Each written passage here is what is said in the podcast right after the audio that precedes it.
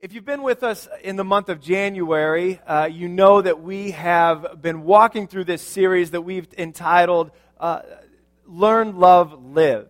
And we've been talking about those things that are really core values for us here at Mount Hope, like we do often uh, on, in January. We take January to really go back and talk about all right, what are the core values? Why are we here?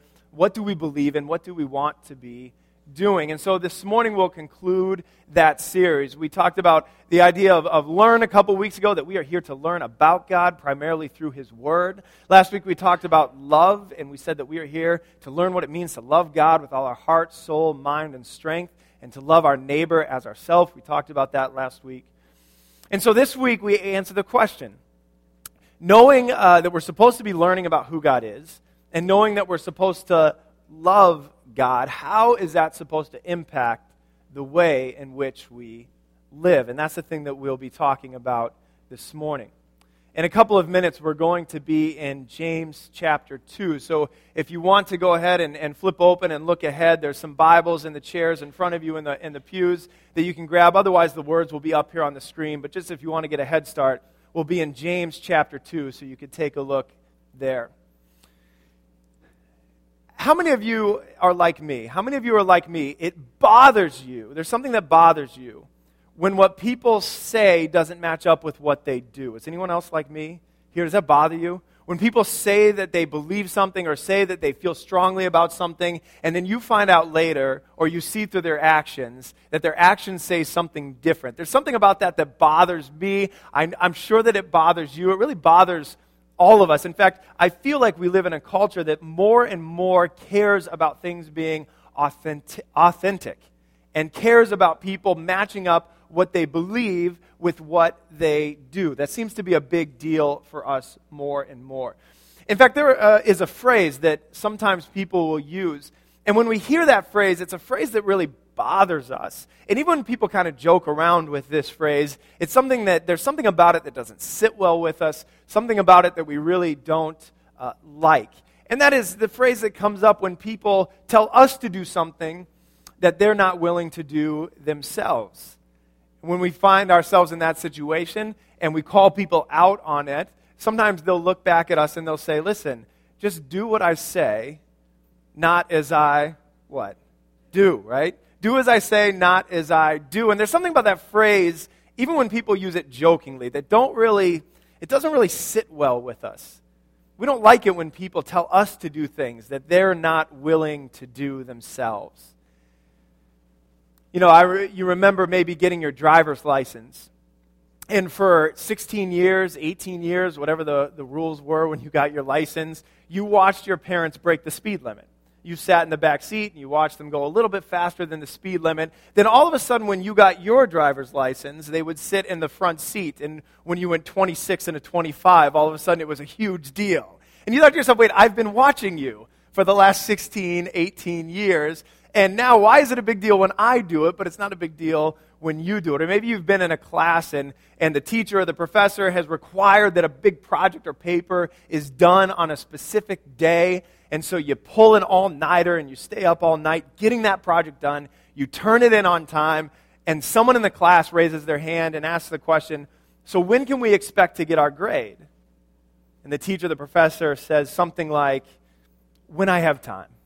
And you think to yourself, why is it that I have to get this thing in on a certain date, but there's no accountability the other way? Why aren't these things matching up? Or maybe you have a boss at work and your boss is very particular when it comes to reports and times that things are due or the way a time card is filled out. But you know that when it comes to how they do their work, that they don't require themselves to be as meticulous as they require you to be. And there's something about that that just bothers us. It just gets to us.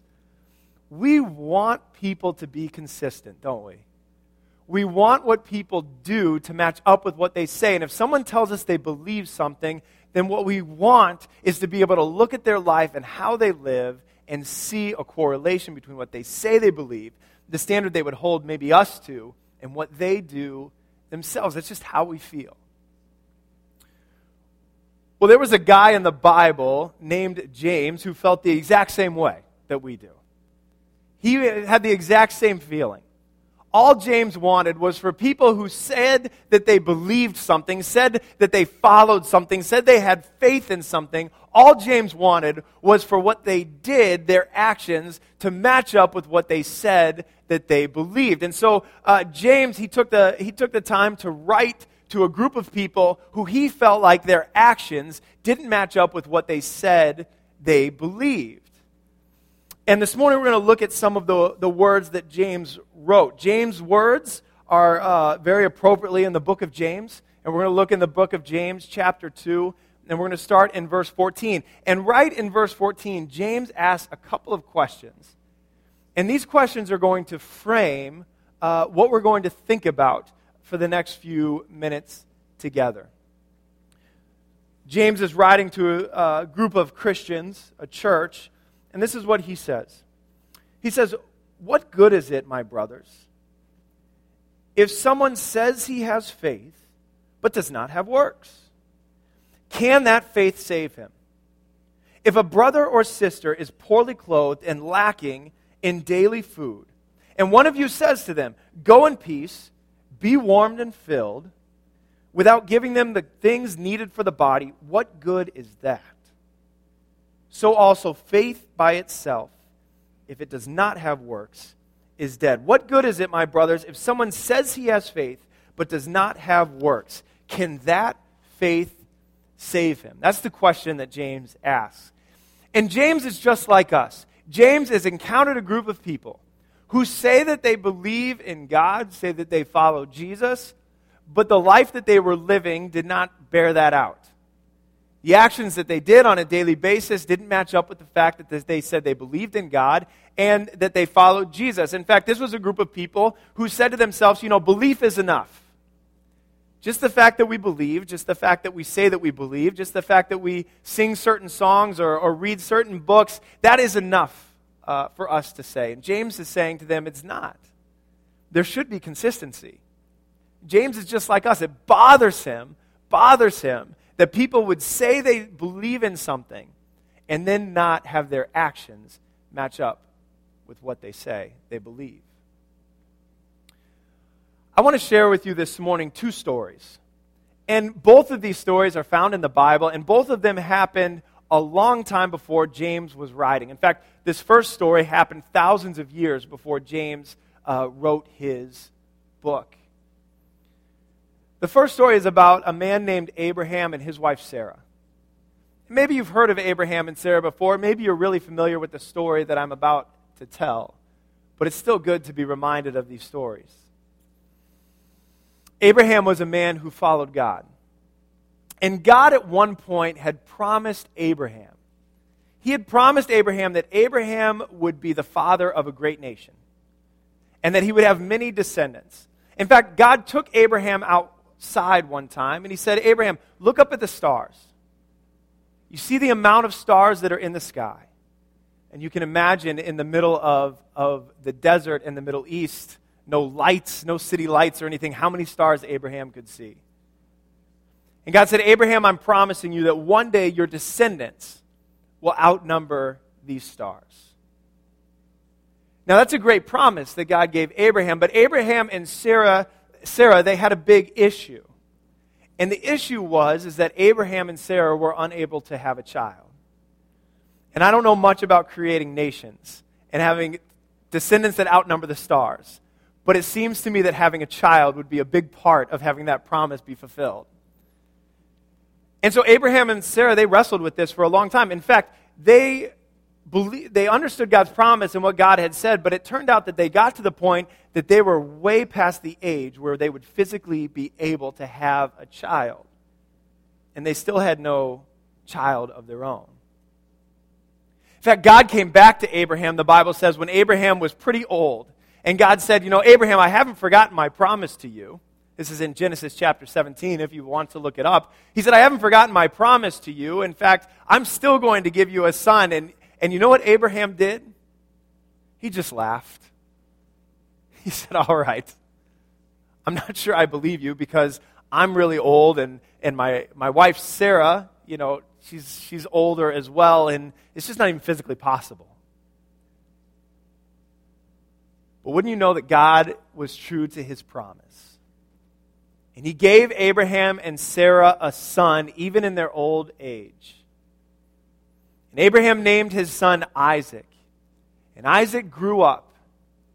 And then in Genesis chapter 22, God comes back to Abraham and he says, Abraham, take your son, your only son. I want you to take him to a mountainous region called Moriah, and I want you to sacrifice your son Isaac as an offering to me.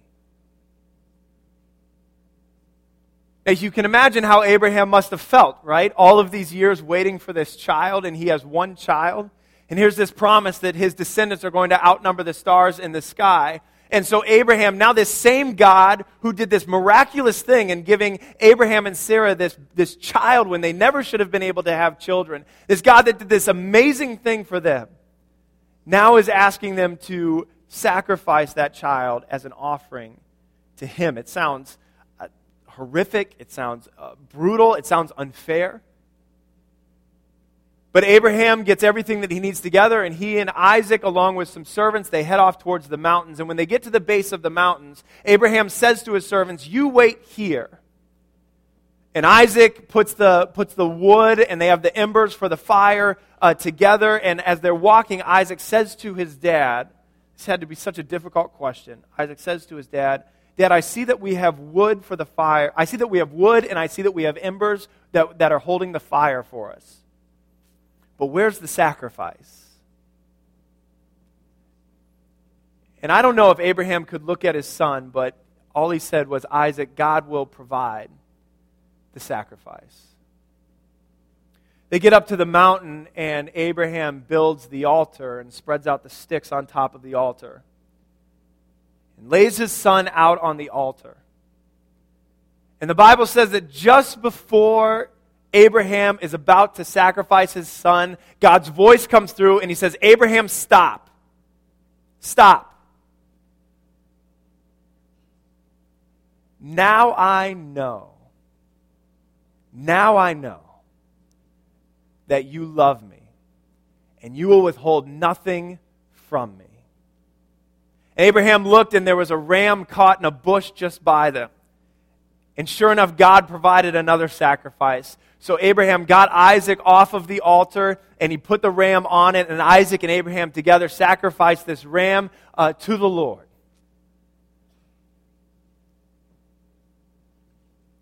You know, God kept his promise to Abraham, and through Isaac, Abraham became the father of a great nation, the Israelites. And a number of years later, another story happened. A number of years later, you remember that the Israelites became a group of a people group, and that people group was enslaved by the Egyptians for, for hundreds of years.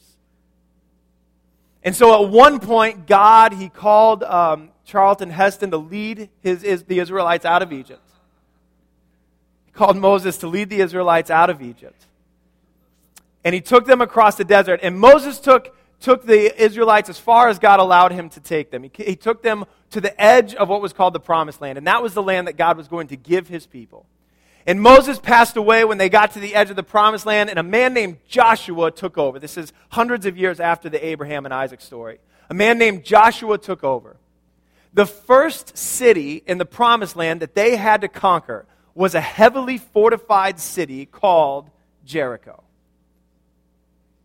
And Joshua knew that God had given them this city and they were going to attack it. But, and so he was getting the troops ready. And while he was getting the troops ready, Joshua sent two spies into Jericho, into Jericho to see what was going on. Well, while the spies were in the city, someone tipped off the king of Jericho that they were there. The spies needed a place to hide, and there was this woman named Rahab. And Rahab was a prostitute, the Bible says. In fact, Jericho was really a center of idol worship. There was a goddess called Ashtaroth, and there was a big temple in Jericho to that goddess. And there's really no doubt that, that Rahab's work, her position, was related to the pagan worship and things that would go on at that temple. So here she was, this very unlikely sort of heroine that would help these Israelite spies that are spying on her city, but she takes them in. And when the king of Jericho comes looking for these spies, she hides them on her roof. And then helps them escape. And before the spies escape, they ask her, Why are you doing this? And Rahab says to them, I have heard what your God has done, bringing you out of Egypt, parting the Red Sea, leading you through the desert. And I know, I know that the God of the Israelites is the one true God. You know, James, as he talked to these people and he asked them this question, he said to them, he said to them, What good is it? What good is it if you say you believe something, but yet you don't do it? What good is it if, if you get together as the church? What good is it if you get together as brothers and sisters in Christ, and some of you are needy, and the, and, and the rest don't provide for those needs? What good is that? What good is it to say you have faith, but yet you're unwilling to, to, to act on it? In fact, James says, you want to know what faith in action looks like? You want to know what it looks like to put the two together? There's really two people you should look at. And this is what he says. In verse uh, 17, he says, So also faith by itself, if it does not have works, is dead. But someone will say, You have faith, and I have works. Show me your faith apart from your works, and I will show you my faith by, by my works. You believe that God is one? You do well. Even the demons believe and shudder. Do you want to be shown, you foolish person, that faith apart from works is useless? This is what he says as an example. Was not Abraham our father justified by works when he offered up his son Isaac on the altar? You see that faith was active along with his works, and faith was completed by his works. And the scripture was fulfilled that says, Abraham believed God, and it was counted to him as righteousness, and he was called a friend of God. You see that a person is justified by works and not by faith alone. And in the same way, was not also Rahab the prostitute justified by works when she received the messengers and sent them out by another way? For as the body apart from the spirit is dead, so also faith apart from works is dead. And he says, You want to know what this looks like? To have faith and works come together, here's what it looks like. It looks like when Abraham was willing to take what he valued and treasured the most and risk it because God asked him to. That there was nothing that he was willing to withhold from God. That everything that he had, including his most prized possession, was God's. That's what it looks like. He said, You want to know what else it looks like? It looks like when Rahab the prostitute put her life at risk and put her family's life at risk because she believed that the God of the Israelites was the one true God. That's what it looks like.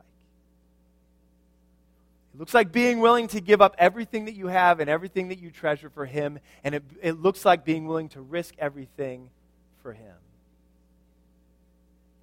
It's interesting to me that we live in a culture that still largely believes in God.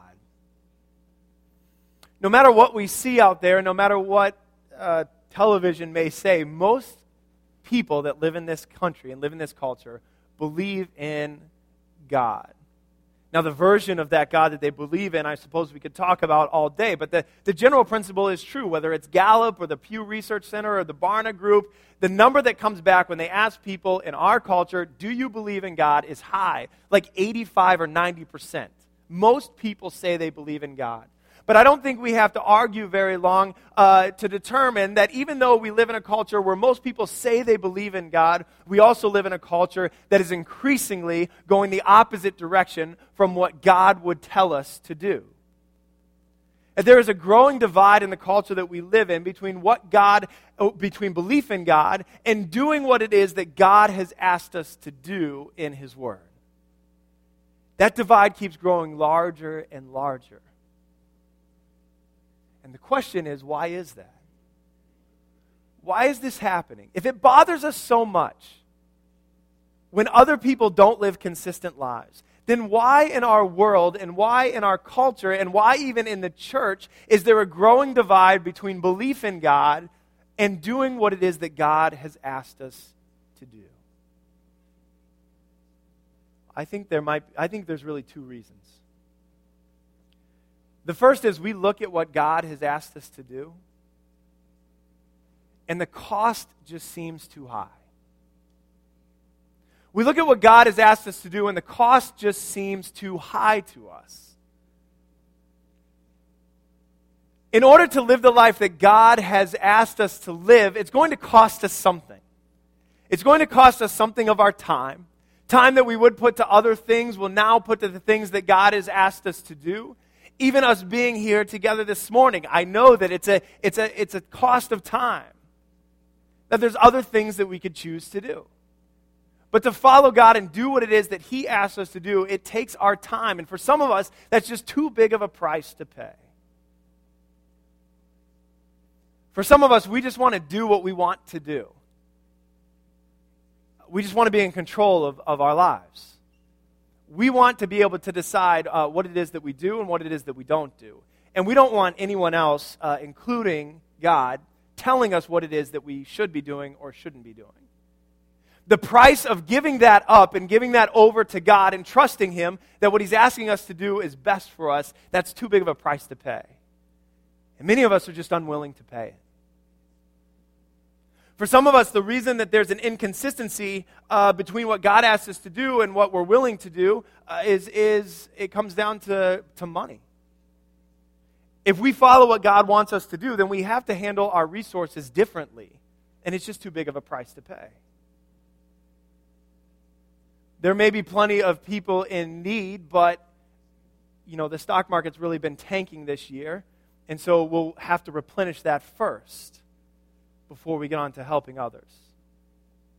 And in order for us to do what God asks us to do, it requires us to give of our time and give up our selfish ambitions and give of our resources. And for some of us, it's just too big of a cost to pay.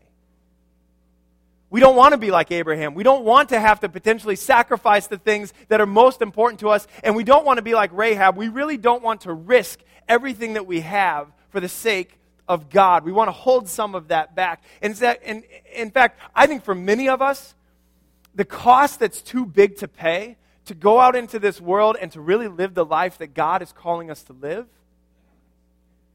it's just the fact that other people are going to think we're foolish. The fact that Christians are a bunch of intolerant, back minded, ignorant people in our world.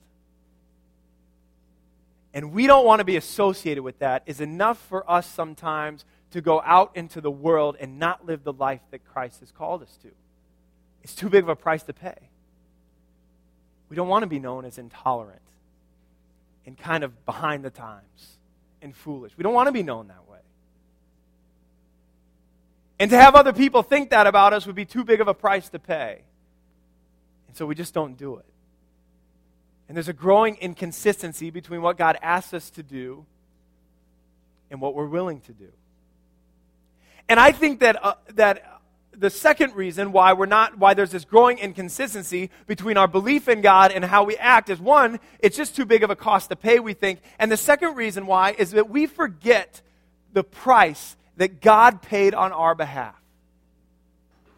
We think that it's too big of a price to pay to go out and do what God is asking us to do, but we also forget the price that God has paid on our behalf.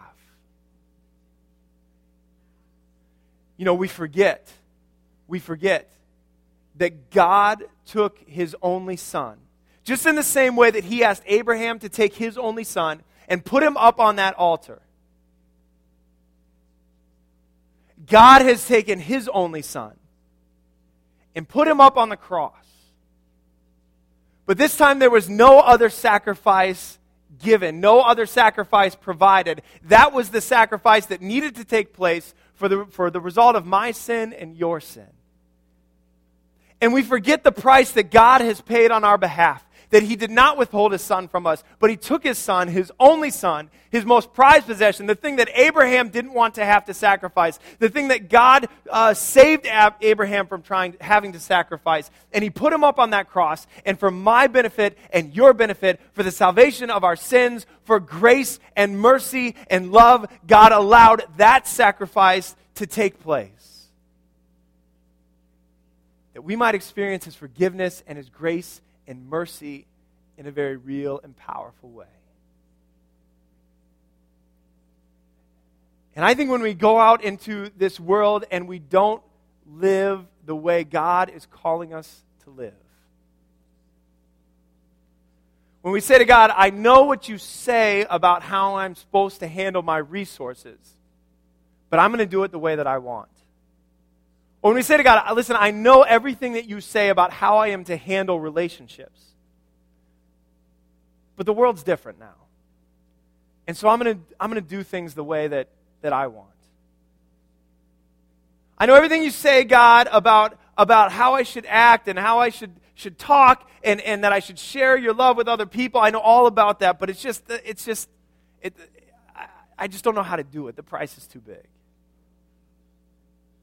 I think we forget the price that God has paid on our behalf. If we remember what God has sacrificed to us and the price He paid, doing what He's asking us to do, I think, becomes easier. Because the cost that He's asking us to pay is so much less than he was willing to pay himself. You know, James is telling us, he's saying, listen, faith that doesn't work doesn't work. Faith that doesn't work doesn't work. If your faith is not backed up by the way that you live, if you say that you believe one thing and you go out and you do another, it doesn't work.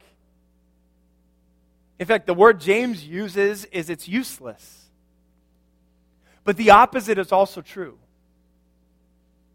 a belief and a faith that is backed by action and works is absolutely a powerful thing. Imagine if we, as followers of Jesus Christ, could really do this. Imagine if we at the church could really do this. Imagine if, if we could be the kind of people, not just us in this room, but, but the followers of Christ in general, the people that believe in God in this nation, if we could come together and if we could have our beliefs and our actions come together in a very real and tangible way, if we really walked out of this place and did what God asked us to do, it would be a powerful, testimony to this world around us of a good and gracious and loving and merciful God. When our beliefs and our actions come together, it is a powerful thing because faith that doesn't work doesn't work, but faith that is backed by works is absolutely powerful. I came across a, uh, an article that was written in the New York Times a couple of years ago and it was written by a man named Nicholas Kristof. And he's a man that, that for the New York Times, he's gone around the world and he's, he's uh, done reports on poverty and genocide and all of sort of those um, horrible events that happen around the world. And this is what he said in 2011 in the New York Times. He started off by saying, he said, I know that sometimes Christian leaders and teachers have been a bit hypocritical in how they've behaved. And then this is what he writes Even so, in reporting on poverty, disease, and oppression, I've seen many other Christians. Evangelicals are disproportionately likely to donate 10% of their income to charity. More important, they're willing to go to the front lines at home or abroad in the battles against hunger, malaria, rape, human trafficking, and genocide. And some of the bravest people you meet are evangelical Christians or conservative Catholics who truly live out their faith. He writes, I'm not particularly religious myself, but I stand in awe of those I've seen risking their lives in this way. And it sickens me to see that faith mocked at New York cocktail parties. Faith without works doesn't work, but faith that's backed by works is a powerful thing. Imagine if we, as followers of Jesus Christ, could go out and show the love and the mercy and the selflessness that He calls us to.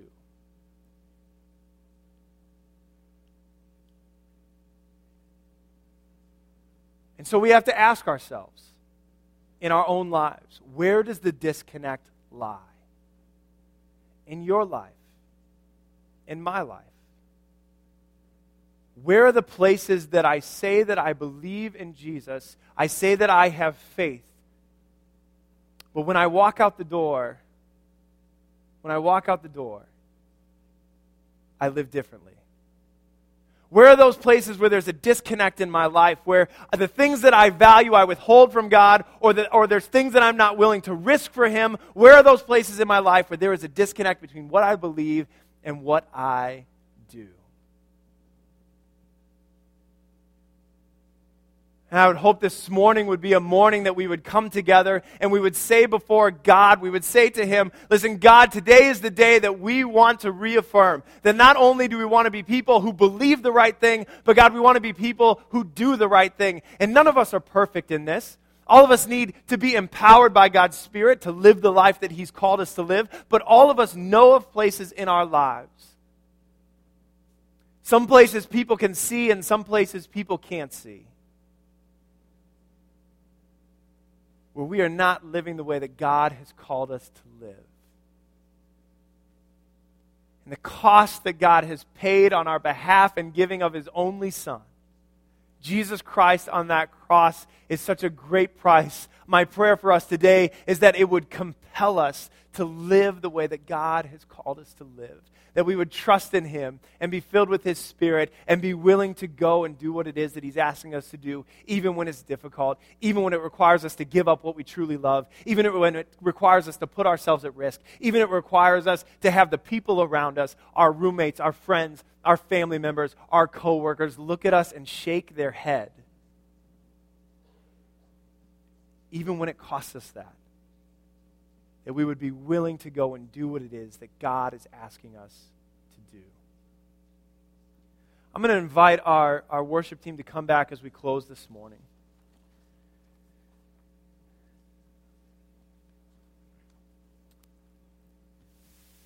You know, and as we do, I just want us to think about, about one last thing. You know, I don't, I don't watch a lot of, of car racing. Maybe you do. I make, a, I make enough uh, left hand turns on my own. I don't really want to watch it for a couple hours on television. I don't know if you watch car racing, but I don't really watch a lot of it. But there's something that happens in a car race. Something that happens in a car race uh, that I want us to think about for just a second. Every so often, uh, in the middle of a NASCAR race or an F1 race or IndyCar race or whatever it is, the race cars they pull into pit row and they stop and a bunch of uniformed guys jump over a wall, and it's pretty impressive. In 15 or 16 seconds, they change four tires, they top off the gas, they make adjustments to the car, and away the driver goes back into the race. And it's a pretty impressive thing that they're able to do in 15 or 16 seconds. But the key is, is that they go back into the race ready to do what it is that they need to do refueled, recharged, fresh tires, ready to go and run the race that they're supposed to run. It would be foolish for a driver to come into the pit row, come into the pit row, and then get all the fresh tires, get the gas tank topped off, get the adjustments made on the car, and then just stay there. And get out of the car and say, all right, we've done everything that we need to do. You know, sometimes that's the way that, that we, as followers of Jesus Christ, we treat our gatherings as Christians. The whole point of us getting together is so that we can come into this place and worship God and be refueled and recharged, have fresh tires on, so that we can go out and run this race that God is calling us to live. That's the whole point of us getting together. But too often, what we do is we make the, the gathering the race itself. And we come into the gathering and we do all the things that we're supposed to do, and then we just walk off and we say, Well, that, we did it. We did everything we were supposed to do. And we never get back out there and actually do the things that God is calling us to do. We'll come in for about an hour and a half, an hour and 15 minutes, and then we'll walk out and we'll spend the next 166.5 or 0.75 hours in the week doing something totally different. Because we forget the race is not what happens in here, the race is what happens out there. And the whole point of us getting together is that we might be refueled, refilled, recharged by God's Spirit and the community of the saints as we gather together and encourage one another and exhort one another and help one another. The whole point is that we might be ready to go back out and live the life that God is calling us to live. And so, where is it for you that there is a disconnect between what God is asking you to do and what you're doing? I know there's places in my life where I have to come before the Lord and say, God, I need your help here. To live this life that you've called me to live, I need your help. And maybe that's you this morning. We're going to spend the next few minutes singing again, and this is what I would encourage you to do. Maybe you're here this morning and you would like someone to pray with you about this. My wife and I will be up to the off on the side here while we sing. We would love to pray with you about this or anything else. Please come and pray with us. Maybe this morning you would love to spend some time just between you and God. Maybe asking Him to forgive you for the places where belief and action haven't met up. Maybe, maybe just asking Him for His strength to help you live the life that He's calling you to live. And I'd encourage you as we sing these songs, you know, you're more than welcome to either sit in your chair and spend that time, close your eyes as we sing and spend that time, or you're more than welcome to come up front here and kneel at these altars and spend that time in God's presence to say, God, help me to live this life that you're calling me to live. God, we thank you for this time that we have together this morning to hear from your word. God, every time we're reminded that, that our belief and our actions need to match up, Lord, it's a convicting thing because for all of us, there are places in our lives where even though we say we believe in you and even though we follow you, there are places where we know that we are not living it out the way you called us to. God, we thank you for the sacrifice that you've made on our behalf with your Son. Lord, you have not called us to pay a price that you yourself were not willing to pay. And so, Lord, I, would we be the kind of people who are willing to give everything, sacrifice everything for your sake and for your glory and for your kingdom? Would you help us by your Spirit to live consistent lives?